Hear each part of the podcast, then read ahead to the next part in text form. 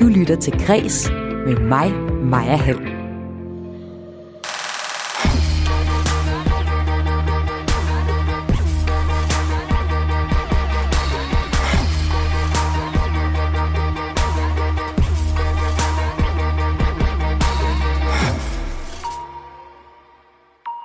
Hvordan tjener man penge som tabloid avis? Og hvordan overtager man efter en omdiskuteret chef som Michael Dyrby, der stoppede efter sager om krænkelser og dårlig arbejdsmiljø?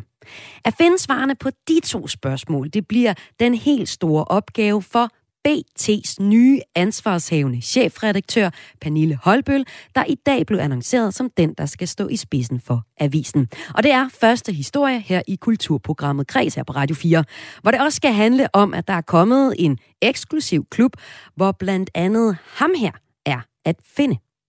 I hope my children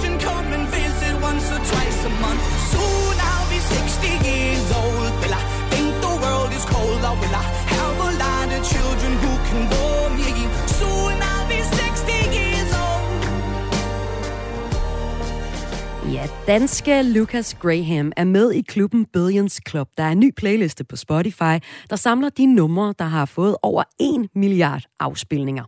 Og listen, den viser, at popmusikken er den kunstform, der har rykket sig mest af alle kunstformer de sidste 10 år. Det mener en Ph.D. i popmusik, som jeg taler med senere her i Kreds. I udsendelsen i dag, der skal det også handle om, at digital kunst for første gang er repræsenteret ved verdens ældste og mest prestigefyldte kunstbegivenhed, Venedig Biennalen.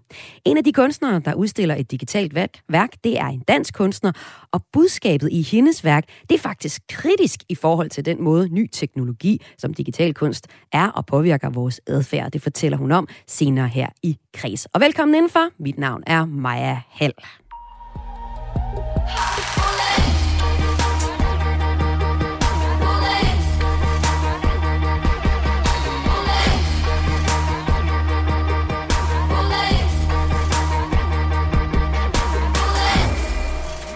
Her godt øh, fire måneder efter, at BT's kontroversielle ansvarshavende chefredaktør Michael Dyrby trådte tilbage fra stillingen, har avisens ejer, Berlingske Media, udpeget hans aftager.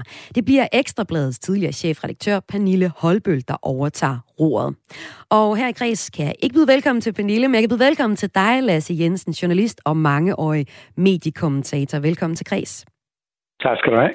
Hvad bliver Pernille Holbøs Bøls allervigtigste opgave som chefredaktør på BT ifølge dig, Lasse? Ja, det er at lave en avis, som øh, folk vil købe. Altså med andre ord, at tjene penge. Og det er noget, som BT har haft lidt svært ved. Nu kommer der lige nogle tal. I 2020 der faldt BT's omsætning 40 procent til 205 millioner kroner.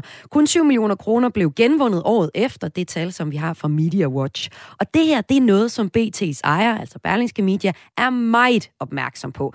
Det fortalte koncernchef Anders Krab Johansen til Media Watch i slutningen af marts. Han sagde, at tjene de rigtige penge, så vi kan vokse både Toppen og bunden på BT er klart den største opgave, vi står overfor i år, sagde han. Er det egentlig en synkende skude, som Pernille nu overtager, Lasse Jensen? Nej, det er ikke en synkende skude, men det er, et, et, et, det er en skude, der, der altså har problemer. Og nu kan man jo ikke måle succes på omsætning. Man kan måle succes på overskud, hmm. og det kender vi ikke. Øh, Altså problemet for BT, og for den sags skyld også Ekstrabladet, for tabloid, de to store tabloidaviser, som gang var rigtig, rigtig store, og nu ikke er helt så store.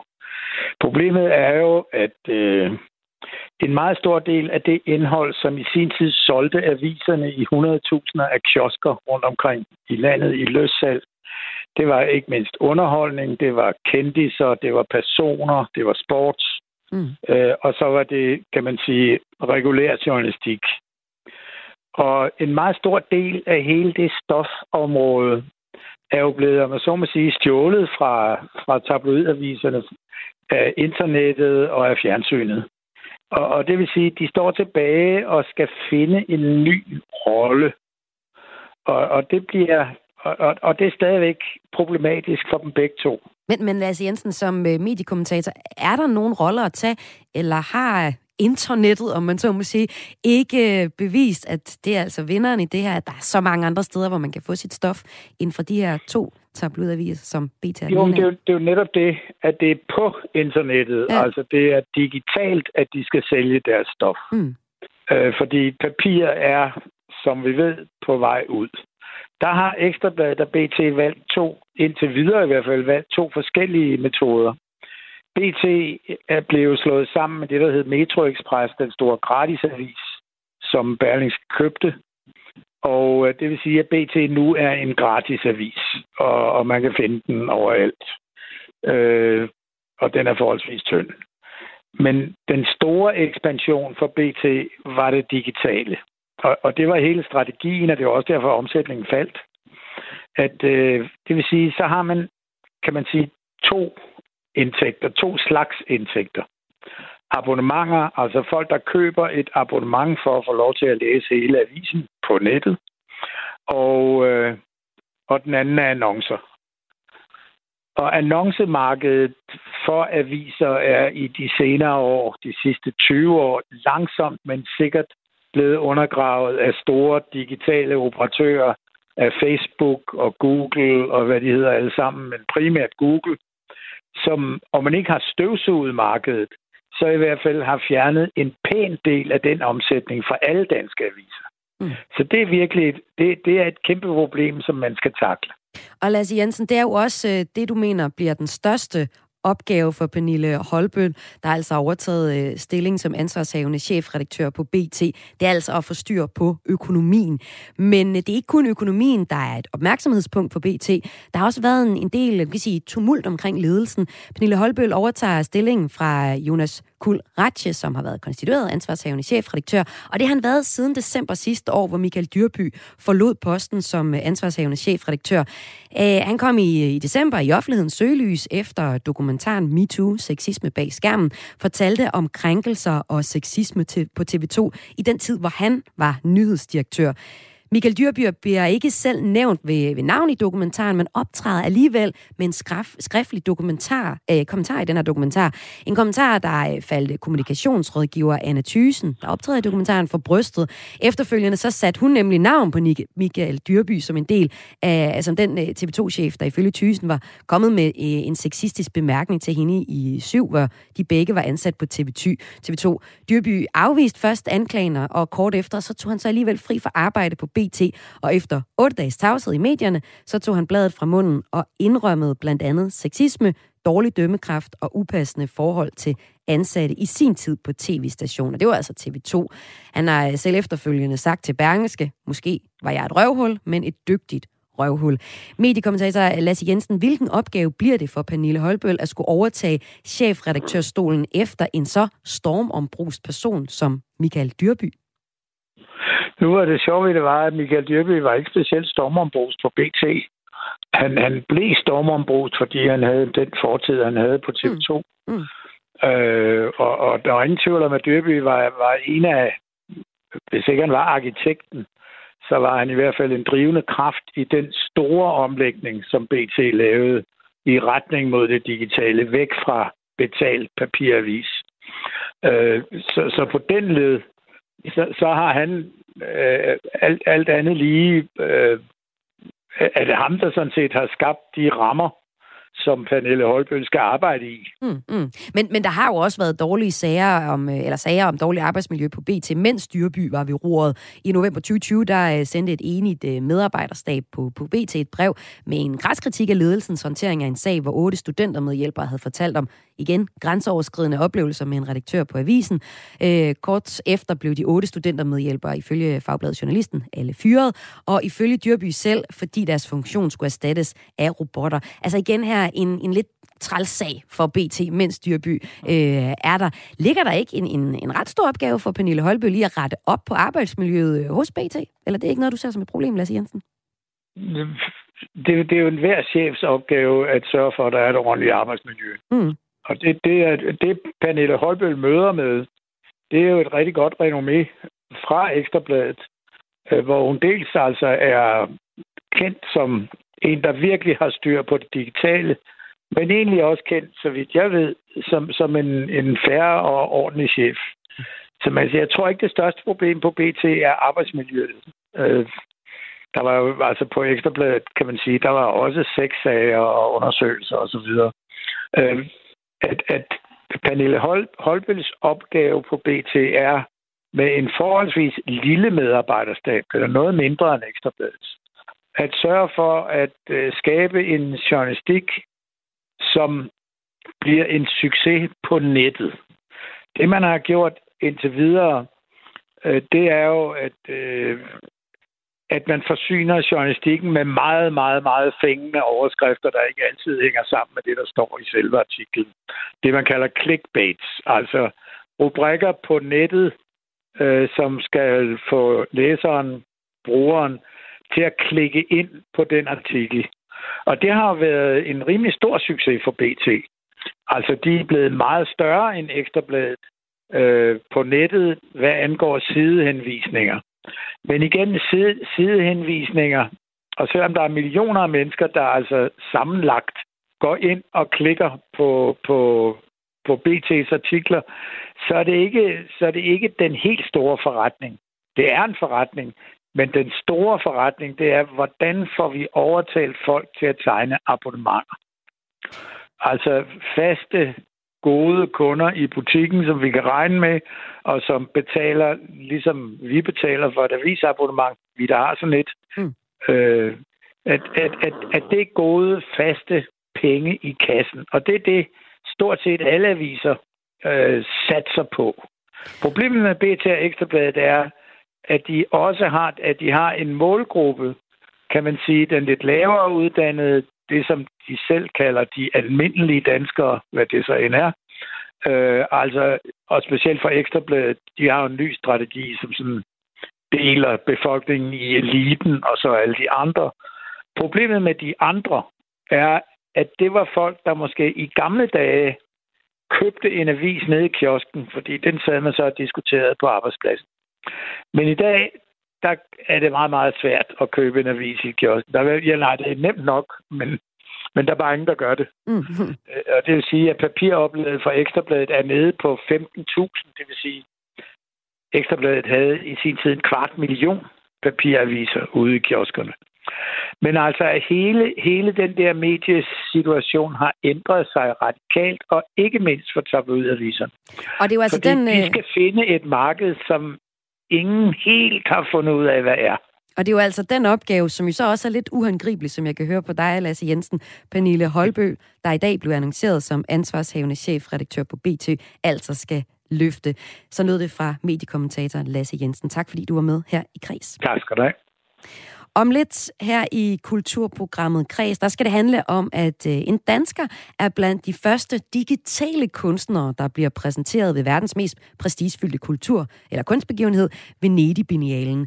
Og at der nu er digital kunst på den her biniale, det er en blåstempling af kunstgenren. Det fortæller en forsker på området blandt andet senere. Men først så skal det her i Kreds handle om en ny eksklusiv klub for musikere. Du lytter til Græs med mig, Maja Hall. Altså sol, måne og stjerne skal stå fuldstændig knivskarp og helt rigtigt, for at et musiknummer når 1 milliard afspilninger på streamingtjenesten Spotify. Men på trods af det, så er øh, popmusikken den kunstform, der har rykket sig mest og udviklet sig mest og udfordret os lyttere mest de sidste 10 år. Det mener min næste gæst her i kulturprogrammet Kreds, og det er Ph.D. i popmusik, Anders Reuter. Velkommen til. Tak skal du have. Du skriver lige nu øh, på en bog om popmusik, og hvordan den har ændret sig her i det 21. århundrede. Og det er jo netop det, vi skal tale om. Vi skal tale om, hvordan popmusikken lyder, og det skal vi med udgangspunkt i den nye klub, der er kommet. Den hedder Billions Club, eller på dansk Milliardernes Klub. Og det er jo ikke helt en klub, det er måske lidt forkert at sige. Det er en playliste over alle de sange, der har opnået 1 milliard afspilninger på streamingtjenesten Spotify, og det er også streamingtjenesten selv, der står bag øh, playlisten. På øh, listen, der ligger der lige nu øh, 240 sange. Man finder klassikere som All I Want for Christmas Is You og masse numre af Queen. Men mest af alt så finder man nyere musik fra efter år 2000. Så jeg kunne tænke mig at starte med at høre øh, dig nu. Hvad siger Billions Club egentlig om popmusikken lige nu? Uha, jeg synes, siger mange ting. Øh, den siger for det første, at øh, popmusikken har rykket sig helt ekstremt meget de sidste 10 år. Altså den måde, vi lytter til det på, selvfølgelig først og fremmest, fordi vi streamer via for eksempel Spotify, men altså også, at der er sket nogle sådan helt grundlæggende ændringer i, i den her musikform, som vi alle sammen lytter til. Uh, altså, vi har, vi har fået en type musik, som, som man ikke har hørt før, simpelthen og du fremhæver tre tendenser på listen, som øh, vi skal øh, lytte til. Men først kunne jeg egentlig godt tænke mig at høre dig. Hvad mener du, der skal til for, at en sang bliver afspillet mere end en milliard gange på Spotify, som for eksempel Nirvana's uh, Smells Like Teen Spirit er et eksempel på, eller Billie Jean med Michael Jackson? Oh ja, der, der er mange ting. Altså, øh, der er selvfølgelig sådan nogle ting, der ligger uden for selve sangen, altså at, at, at det lige passer ind med, med, med timing, og øh, hvordan algoritmerne virker, og man kommer på en rigtig playlist og så videre. Men hvis vi kigger sådan på numrene, så er det jo også funktionsnumre, som passer ind i en sammenhæng i en fest, eller i en eller anden stemning, eller et eller andet, som minder om en speciel periode, som for eksempel Smells Like Teen Spirit. Øhm, så så det, det tror jeg gælder for mange af de gamle numre, at det er sådan øh, funktionsnumre, som, som vi alle sammen har som en del af vores store kollektive øh, bevidsthed. Ja, for der sker jo så i øhm. virkeligheden en, en del nu med popmusik. Når du fremhæver de sidste 10 år, der er der simpelthen øh, rykket mere ved popmusikken end med mange andre kunstformer. Og lad os prøve at dykke ned i eksemplerne, som øh, du har udvalgt til os, Anders Røtter. Øh, det er retrolyden, det er det monotone, og så er det de helt store drops. Det er nogle af det, der præger Spotify-playlisten, der altså samler alle sange, der har fået over 1 milliard afspilninger nu i en ny playlist. Og vi starter med retrolyden. Fordi man siger jo, at stor mm. kunst består af noget velkendt og en lille smule ukendt. Og det er Uptown Funk med Mark Ronson og Bruno Mars et godt eksempel på. Lad os lige høre lidt af musikken her. This is that ice cold Michelle fight for that white gold. This one for them hood girls, them good girls, straight masterpieces. Styling, wildin', living it up in the city. Got Chuck's on with Saint Laurent. Gotta kiss myself, I'm so pretty. I'm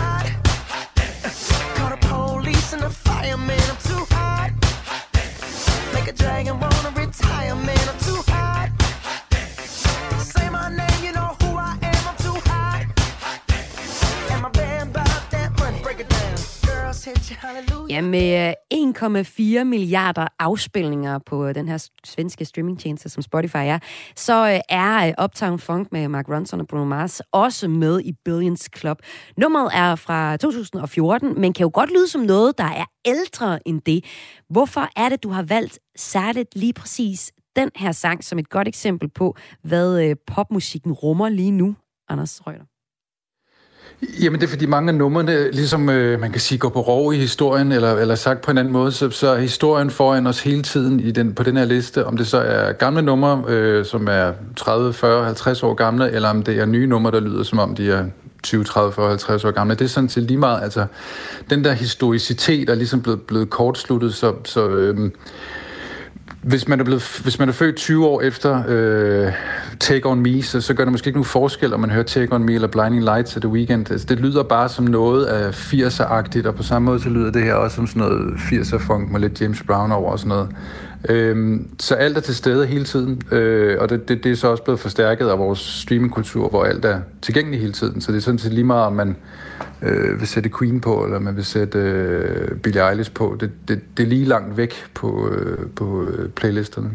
Men det, der findes øh, allermest på den her Billions Club, der er en ny øh, playlist på Spotify, der samler alle de sange, der er spillet over en milliard gange, øh, det er, at det egentlig er ret nyere numre, og selvfølgelig nok også kvæg øh, Spotify ikke er mere end 16 år gammel.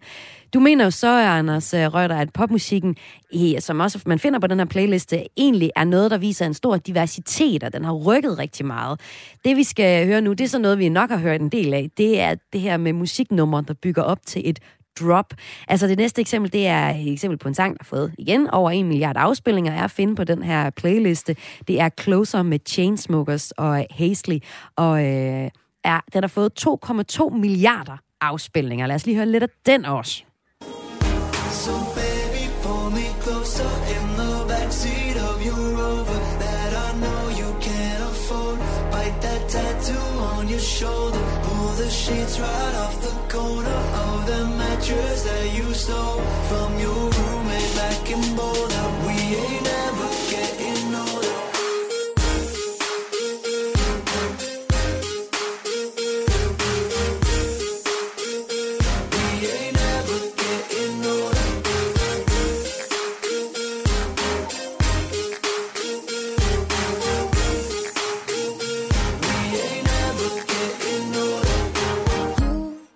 Chainsmokers og Hail C med Closer, som også er et nummer, man finder på den her øh, playliste. Hvad er det her et nummer, et udtryk for?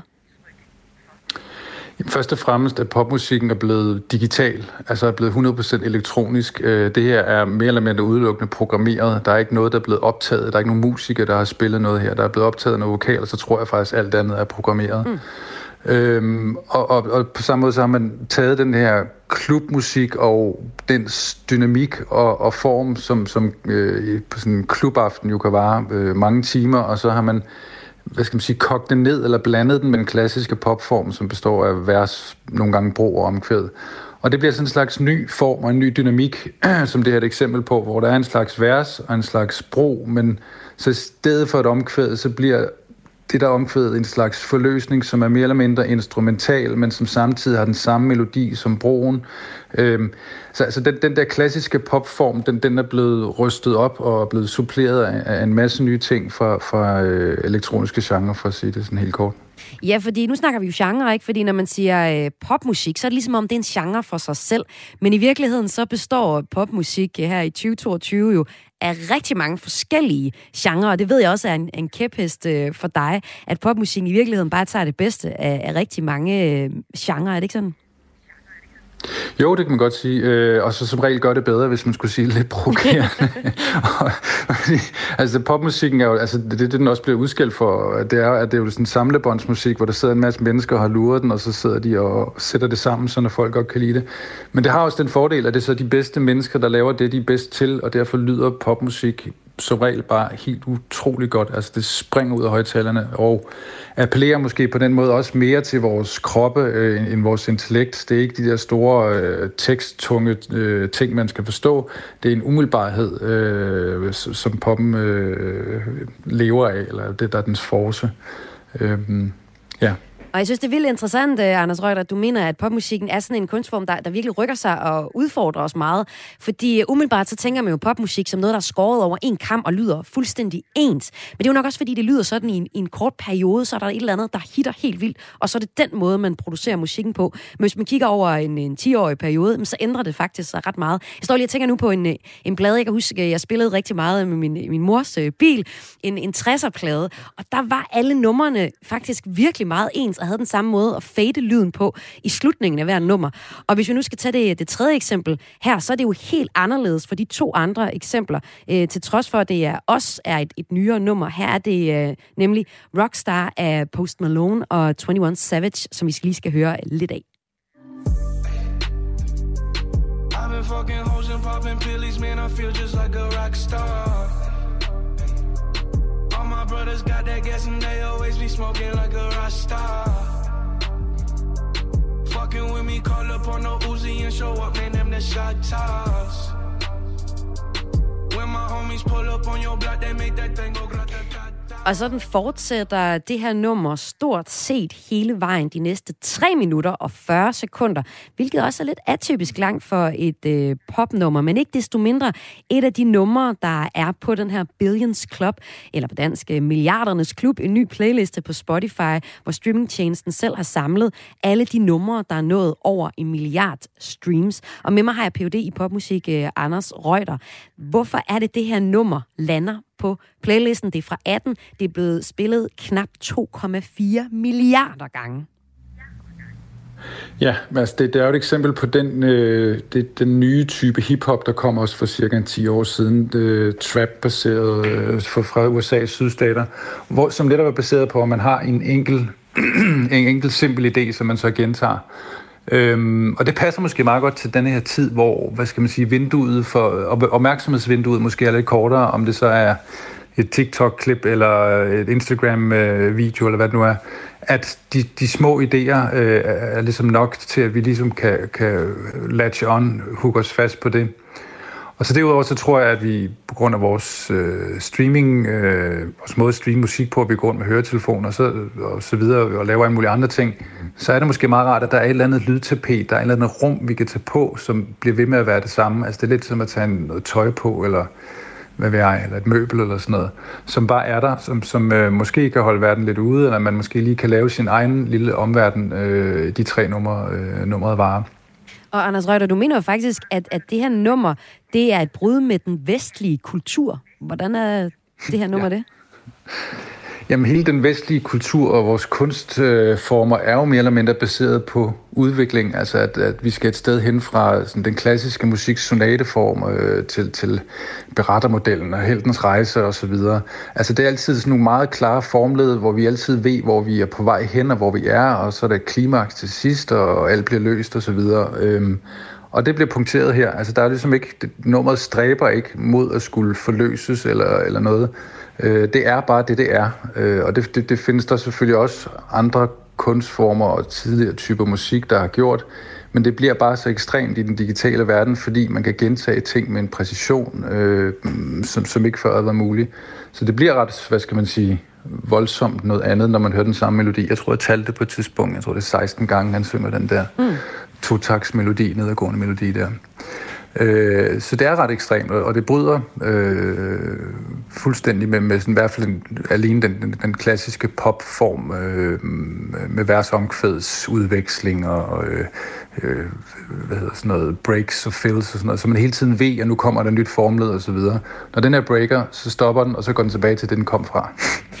Ting kører i ring. Og uh, Anders Røgter, du er Ph.D. i popmusik, og du mener, det er ligesom en af dine øh, uh, kæphester også, det er, at popmusikken, det er faktisk noget, der ud, noget musik, der udvikler sig rigtig meget og ændrer sig rigtig meget. Det tror jeg for mange, der lytter med lige nu her på Radio 4, en eller anden ret provokerende pointe, fordi man har sådan en klassisk uh, forestilling af, at popmusik, det er simpelthen bare det samme. Lige om lidt her i Kreds, der skal det handle om digital kunst. Det er jo en ny digital kunstform, og det er jo en anden øh, kunstgenre, hvor det også udvikler sig. Hvad er det, der får dig til at sige, at popmusikken lige præcis er den genre af alle kunstformer, af alle musikgenre, der udvikler sig mest og har gjort det mest de sidste 10 år, med udgangspunkt i, i den her liste Billions Club, som vi taler om nu? Jamen det er fordi pop har altid været baseret på teknologi. Altså fra man øh, båndoptageren til sampleren til synthesizeren osv., så, videre, så har man altid været øh, først til at bruge og ikke mindst misbruge ny teknologi. Og den nye teknologi, det er software, det er musiksoftware, og med den software, så kan man øh, lave lyde, man aldrig før har hørt. Øhm, og det gør man så, og man udfordrer det hele tiden og, og bøjer, hvad skal man sige, øh, musikkens øh, tyngdelov øh, på nye måder. Øh, og bliver bedre til at få ting til at lyde godt, altså simpelthen fordi teknologien bliver, bliver bedre. Øh, så, så hvis man vil høre, hvordan digital kunst lyder, hvordan det digitale lyder, så skal man bare lytte til den øh, musik, vi alle sammen er omgivet af. Så hvad er så det næste, vi kommer til at se på den her liste Billions Club? Uha, det er, det er altid svært at, at se det, man er midt i. Øh, altså, der er jo nogle tendenser nu med noget, der bliver brugt meget elektriske guitar, og den der lyd fra starten af nullerne, sådan Avril Lavigne pop-punk-lyden og sådan noget. Øh, og jeg tror også det her med de der kortere hooks, som passer ind i sådan TikTok-format, de korte videoer, der, det, det tror jeg også, der bliver mere af. Øh, så er der sådan en ny genre, der hedder hyperpop, eller digicore, som er sådan, hvad skal man sige, sådan tykkegummipop på syre, eller sådan noget. Altså det er sådan meget overdrevet, forvrænget, synthesized øh, øh, subgenre. Jeg tror ikke selv, at det, det, den bliver et stort hit, men jeg tror, at nogle af dens træk, det her overdrevne, det her maksimalisme, hvor man overstyrer ting helt vildt, hvor man bruger alt for meget autotune, hvor man bare fyre den af i, i måske et meget kort nummer, det, det, det tror jeg, vi kommer til at høre mere af, for det passer ind i vores digitale verden, det passer ind i computerspilslyd og øh, ja, digital distortion, som, som, øh, som, som den her genre bruger meget. Så, så overdrevne, vilde, øh, tykkegummi popnummer på syre, det tror jeg, vi får mere af. Det kan være, man også snart kan finde det på Billions Club, altså den her nye playliste, som Spotify har lavet. En, øh, en ny playliste, hvor de samler alle de numre, der er spillet over 1 milliard gange. Og det var det, det handlede om nu her i Kreds, sammen med journalist og Ph.D. i popmusik, Anders Reuter. Tusind tak, fordi du var med. Det var så lidt. Om lidt her i øh, Kulturprogrammet Kreds, der kan du høre om, hvordan det egentlig fungerer, når skuespillere skal spille dyr. Det gør otte skuespillere nemlig lige nu i teaterstykket Animal Farm, der er en dramatisering af George Orwells satiriske klassiker fra 45, om en gård, hvor dyrene smider menneskene på porten og starter en revolution. Og hvis man skal spille øh, lidt af musikken, så lyder den sådan her i teaterstykket. I feel like a kan også være, at det her nummer på et tidspunkt kan komme på Billions Club. Det må vi vente og se.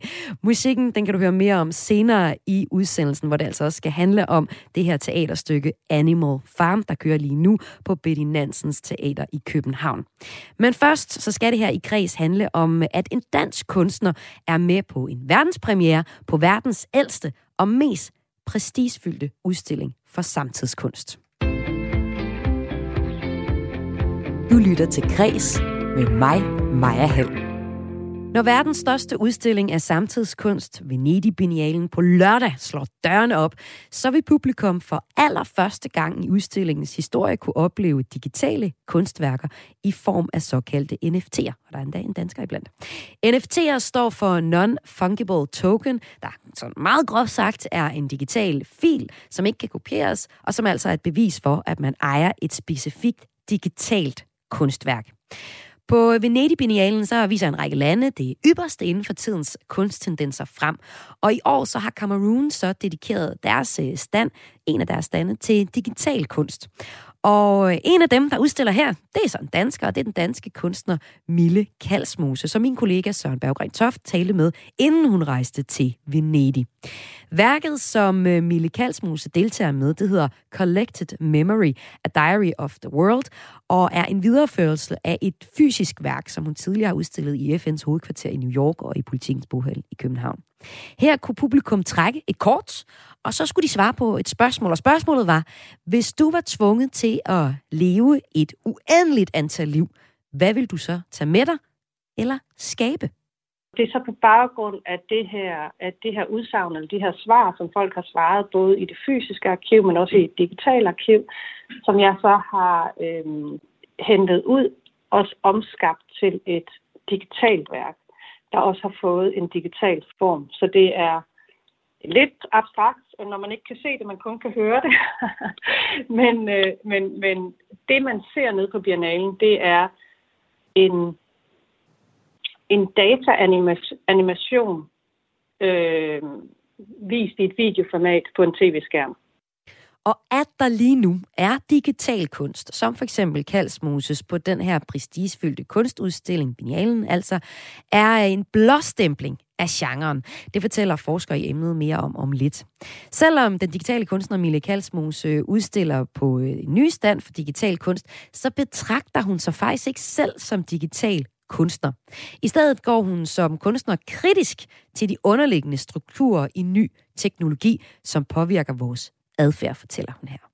Jamen altså for eksempel så er der jo ikke nogen tvivl om, at, at vi er på vej ind i det, der hedder Web3 og øh, med NFT-teknologier og cryptocurrencies og øh, især big data og øh, øh, kunstig intelligens, øh, som i højere og højere grad øh, påvirker vores samfund, vores øh, adfærdsmønstre, som øh, altså for eksempel, så kan vi bare tage noget helt så basalt som, at når vi sidder og poster, øh, så afgiver vi en stor del af os selv øh, til nettet og til nogle øh, databaser og til nogle algoritmer, som så øh, viderebehandler det og sender det videre ud i et nyt univers, som selv dem, der har øh, skabt, skabt de her algoritmer, øh, knap nok ved helt, hvad end result så bliver. Og det er det, er det jeg er optaget af. Hvad gør det så i sidste ende ved os som mennesker, fordi at det er så stor en del af, øh, altså fordi det er så indgribende i vores adfærd og vores adfærdsstruktur. Og især nu, da jeg altså, faktisk seriøst bekymret omkring, hvordan man bruger datamængder. Øh, også på, på statsniveau. Ikke? Hvad er det, der bekymrer dig her? Jamen det er, jeg synes simpelthen, man bruger det alt for ukritisk. Man tillægger øh, de her data alt for stor magt. Øhm, altså der er jo mange... Øh, for det første så alle hvad hedder det, øh, algoritmer, de bliver jo fodret med bagudrettet data, altså noget, der allerede er sket. Så for eksempel så er der eksempler på øh, i Storbritannien, hvordan man bruger øh, face scanning. Øh, så holder der biler rundt i øh, på offentlige gader og øh, laver en face scanning af folks ansigter, når de passerer, når de går på strøget eller et eller andet. Og hvis du så for eksempel øh, bliver på grund af de algoritmer, der er lagt ind i de her datasæt, øh, bliver, hvad hedder det, øh, klassificeret til at være potentielt farlig, øh, så går de her folk, politifolk, øh, simpelthen ud og tilbageholder dig og øh, forhindrer dig i at gå videre. Så skal de tjekke dig osv. osv. Så går du så ind bagefter efterfølgende og kigger på, hvad er det for baggrund af for nogle data, øh, de har tilbageholdt dig på. Jamen det er så fordi, du har mørk hudfarve for eksempel, fordi ifølge de her data inputs, der er kommet ind i den her algoritme, så har der været øh, tilbage i tiderne med, med hele den historik, vi har omkring øh, kolonisering og sort i USA osv., øh, jamen så har der været flere kriminelle, hvis man kan sige det på den måde, uden vi alle sammen godt ved i dag, at fordi du har nok øh, ansigtshud, øh, det gør dig ikke på nogen som helst måde til kriminel. Hvad er det for en, øh, en oplevelse, eller hvad vil du gerne have publikum går, går derfra med? Ja, jamen, jeg vil gerne sætte gang i en refleksion i hvert fald omkring, øh, fordi der er ikke nogen tvivl om, at jeg har også selv en fascination af nye teknologier og, og de potentialer, der ligger i det. Men i hvert fald også lige at sige, hold vagt i gevær og sige, jamen, hvem er det, der fodrer de her data ind? Hvad er det, hvem er det, der bestemmer, hvad det er for nogle data? Hvem er det, der bestemmer, hvad det er for nogle, hvordan de her programmer øh, behandler de her data? Altså, at vi bliver meget, meget mere kritiske i forhold til det. Lød det her fra den digitale kunstner Mille Kalsmose, der er at finde ved øh, kunstbegivenheden Venedig-binialen, der står dørene op i øh, weekenden, om er seriøst, altså det er den ældste, men det er også den mest prestigefyldte kunstbegivenhed. Og det er første gang, at digital kunst er repræsenteret her.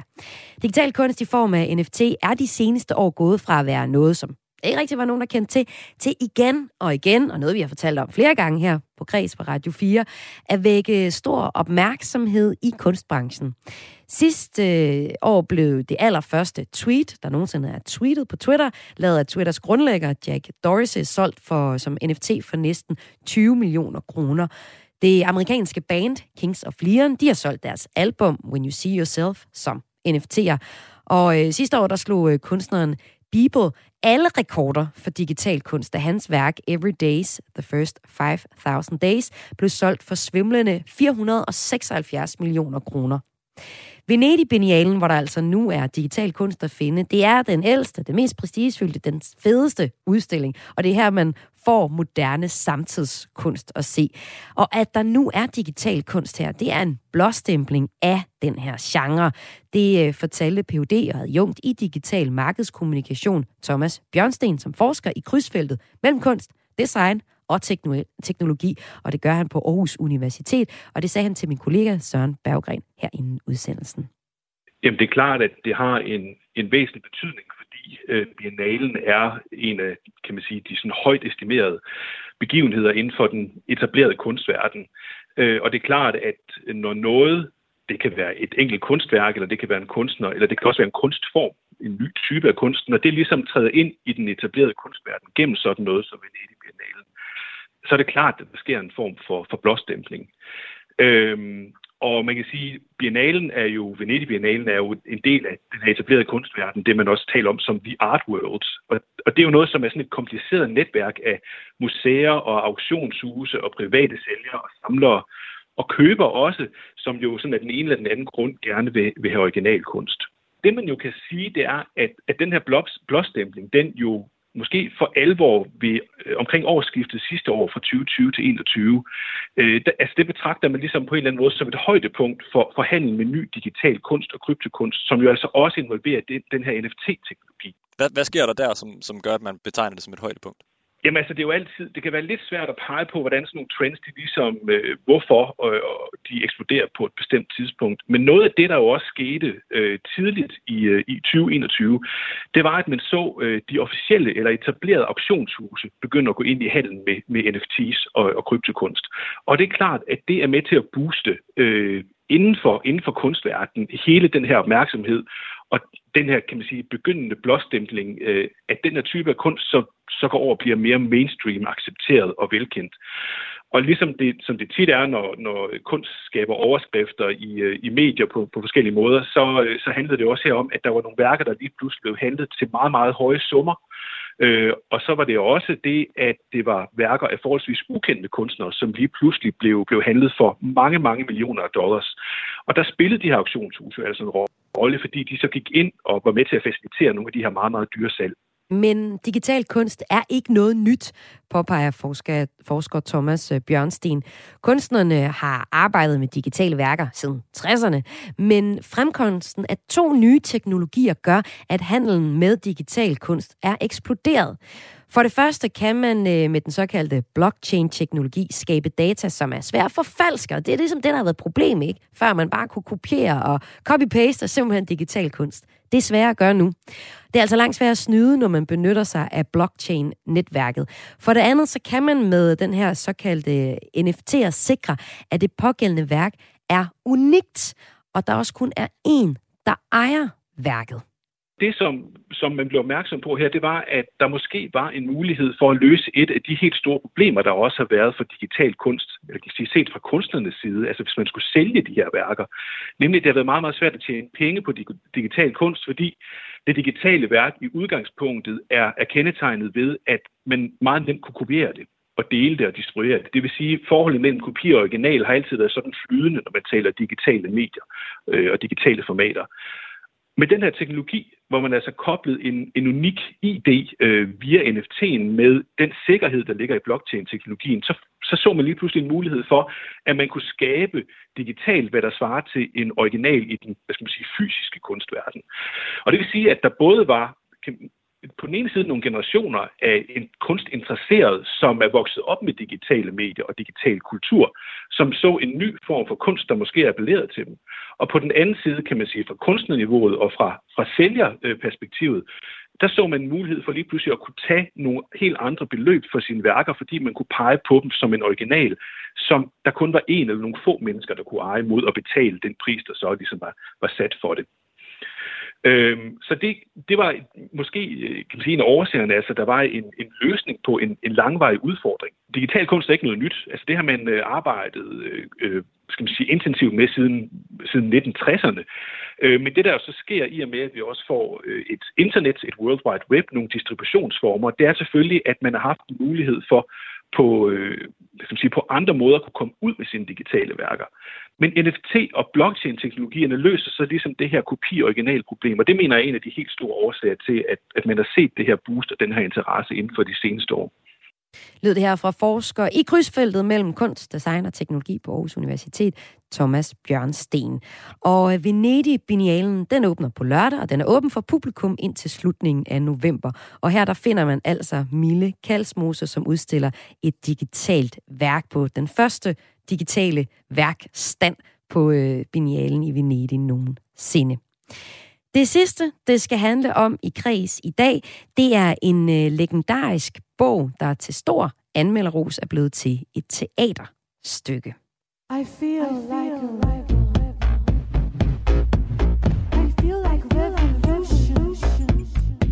Alle dyr er lige, skriver de på ladeporten med sejrsrus i kroppen, efter de har smidt de dogne mennesker ud. For der blæser friske vinde over landbruget, da dyrene i George Orwells satiriske roman Animal Farm fra 45 starter en revolution. Romanen er blevet øh, skrevet om til teater, og det er den på Betty Nansens Teater i København, hvor musikken, du lige hørte her, også er fra. Det er en forestilling, der allerede har høstet mange stjerner for at være aktuel satire med vild energi, gro og vanvittig komik, så for eksempel fagmediet i scene skriver i deres anmeldelse. Og Græses kulturagent i hovedstaden er også begejstret for stykket, som hun har været inde og se. Græs har kulturagenter fordelt over hele landet, og deres opgave er at finde de bedste kulturoplevelser frem til os fra deres nærområde. Og i den her uge, der anbefaler Nina Rasmussen altså Animal Farm på Betty Nansens teater. Jamen det fedeste var, at man faktisk følte, at man kom ind på besøg på den her Animal Farm. altså hele scenen, den var øh, fyldt med, med jord, øh, som, øh, som de her øh, skuespillere gik rundt i. Og øh, Lydmors øh, lydunivers øh, gjorde, og, og den her virkelig levende dialog, og nogle helt vildt dygtige skuespillere, som, som bare var så øh, troværdige i, den rolle, eller det dyr, de nu spillede. Øh, og nogle af, dem, øh, nogle af skuespillerne havde også flere roller i løbet af, af stykket, men, men øh, dialogen og den måde, de ligesom øh, personificerede eller sat krop til, til det her dyriske univers, det var simpelthen, at man, man blev virkelig inviteret ind på den her Animal Farm, og følte nærmest, at man, altså, selvfølgelig sidder man også i teateret for at, at kigge og være beskuer på en oplevelse, men man følte nærmest, at man altså kunne, kunne lugte det, det, det, det, der skete på, på farmen, og, og var en, en aktiv deltager på en eller anden måde. Nogle gange så øh, spurgte skuespillerne også sådan, når alle jer øh, kører, der sidder derude i salen, så man blev også sådan, man, man blev bevidstligt gjort om, at, at man også, altså de vidste godt, at vi var der, øh, og derfor så, øh, så var det virkelig sådan en, en helhedsoplevelse, hvor alle sanser blev vagt, øh, og også hvor man både altså grinede og... Øh, og nærmest fik lyst til at danse, fordi musikken var så god øh, og upbeat, og blev sådan helt forskrækket nogle gange, og blev også virkelig sørgelig, så, så den kom sådan hele vejen rundt om øh, den her fantastiske øh, eventyr, kan man sige, som øh, George Orwell har, har lavet. Ja, fordi det er George Orwell, der står bag øh, romanen Animal Farm fra 45, og det er så den, som på Betty Nansen Teater er blevet omfortolket til et teaterstykke, hvor øh, skuespillerne spiller dyr. Det er sådan en, en satire over en revolution. Prøv lige at fortælle, hvad er det for en historie, der øh, udspillede sig på det landbrug, som I var meget tæt på, som du beskriver her, øh, Nina? Jamen altså, det starter jo med, at det er sådan lidt et konventionelt landbrug, hvor der ligesom er et, et menneske, der ligesom kommer og, og fodrer dyrene og, og jo også passer på dem. Og der er der jo så forskellige roller, altså dels forskellige raser øh, eller forskellige slags dyr. Så der er en, en hest blandt andet, som har nogle pyntebånd i håret og som bliver ekstra nusset og, og føler sig vigtig. Og så er der grisene, som, som, øh, som er nogle stykker, som, øh, som har deres ting, og der er nogle heste, nogle stærke heste, der trækker læsset og sådan nogle ting. Og de her dyr, de kommer så til at tale om, hvorfor det egentlig lige er, at det er mennesket, der bestemmer. Fordi at, øh, altså, så kloge er de der egentlig ikke, og, og hvem har egentlig gjort dem til, til den øh, magt, som mennesket egentlig har over de her dyr, og hvorfor skal dyrene ses ned på som nogle beskidte dyr, der bare skal arbejde og æde og sove. Så derfor så begynder de her forskellige slags dyr altså at tale sammen og, og, og laver så simpelthen sin egen revolution.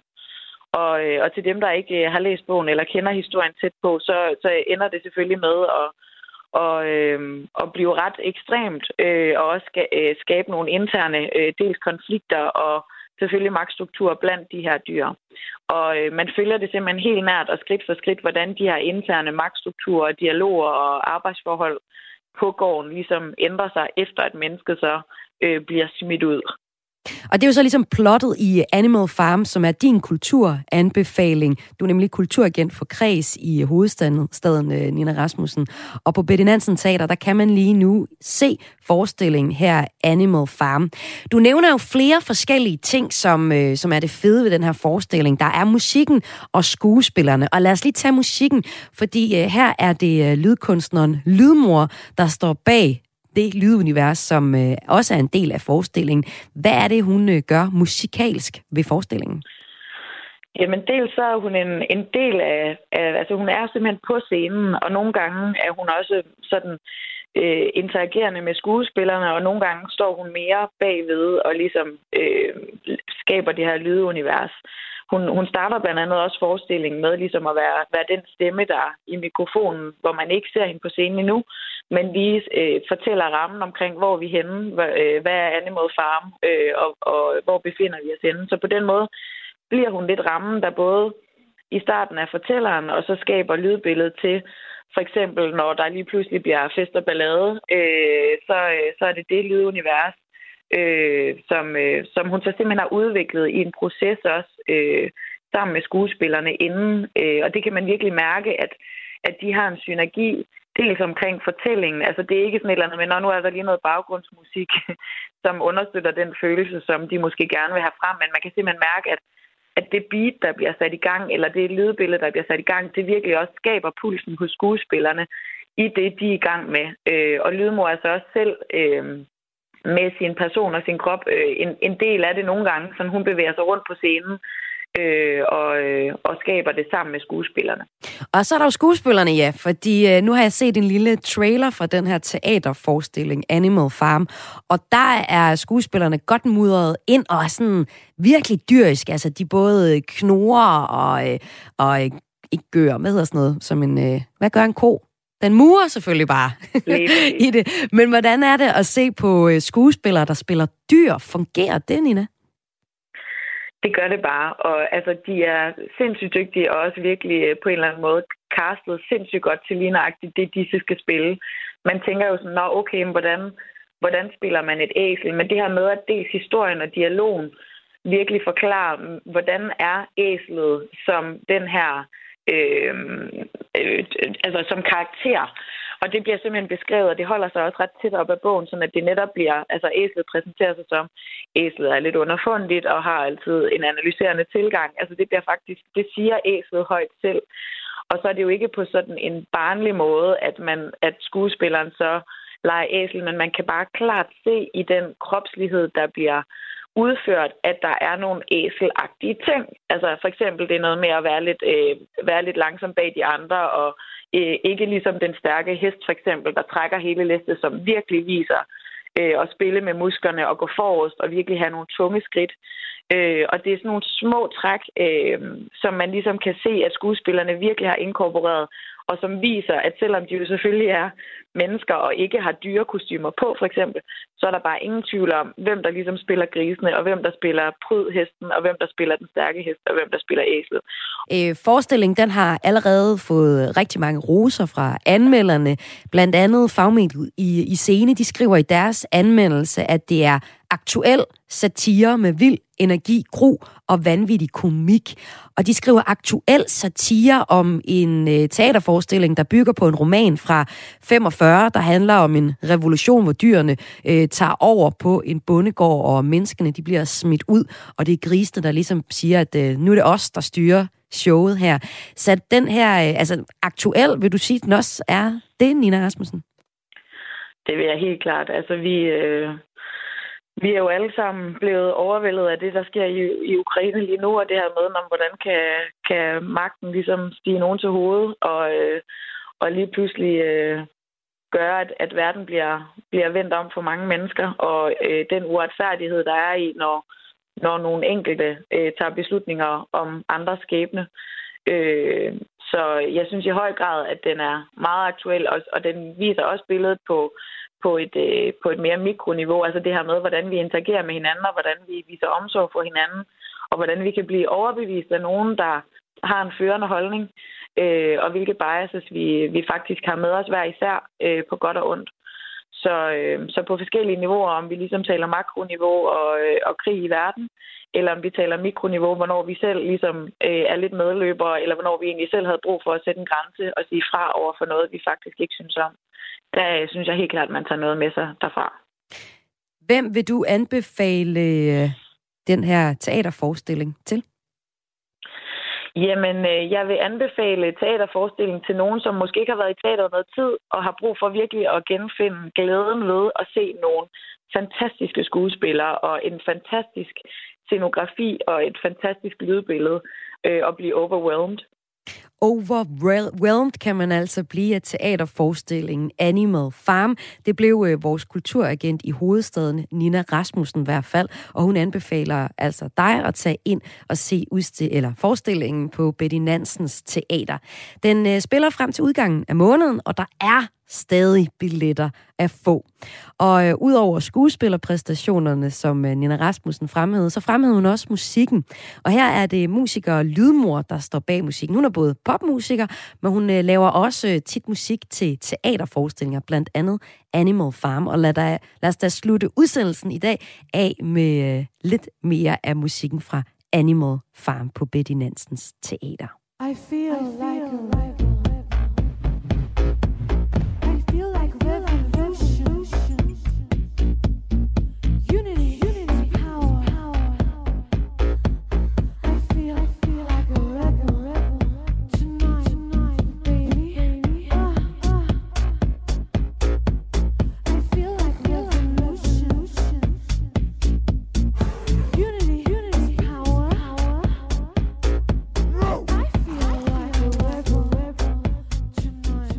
det var Græs for i dag, et program, der blandt andet har handlet om, at Pernille Holbøl bliver BT's nye ansvarshavende chefredaktør. Og fik du ikke den historie med, så kan du finde Græs som podcast i Radio 4's app.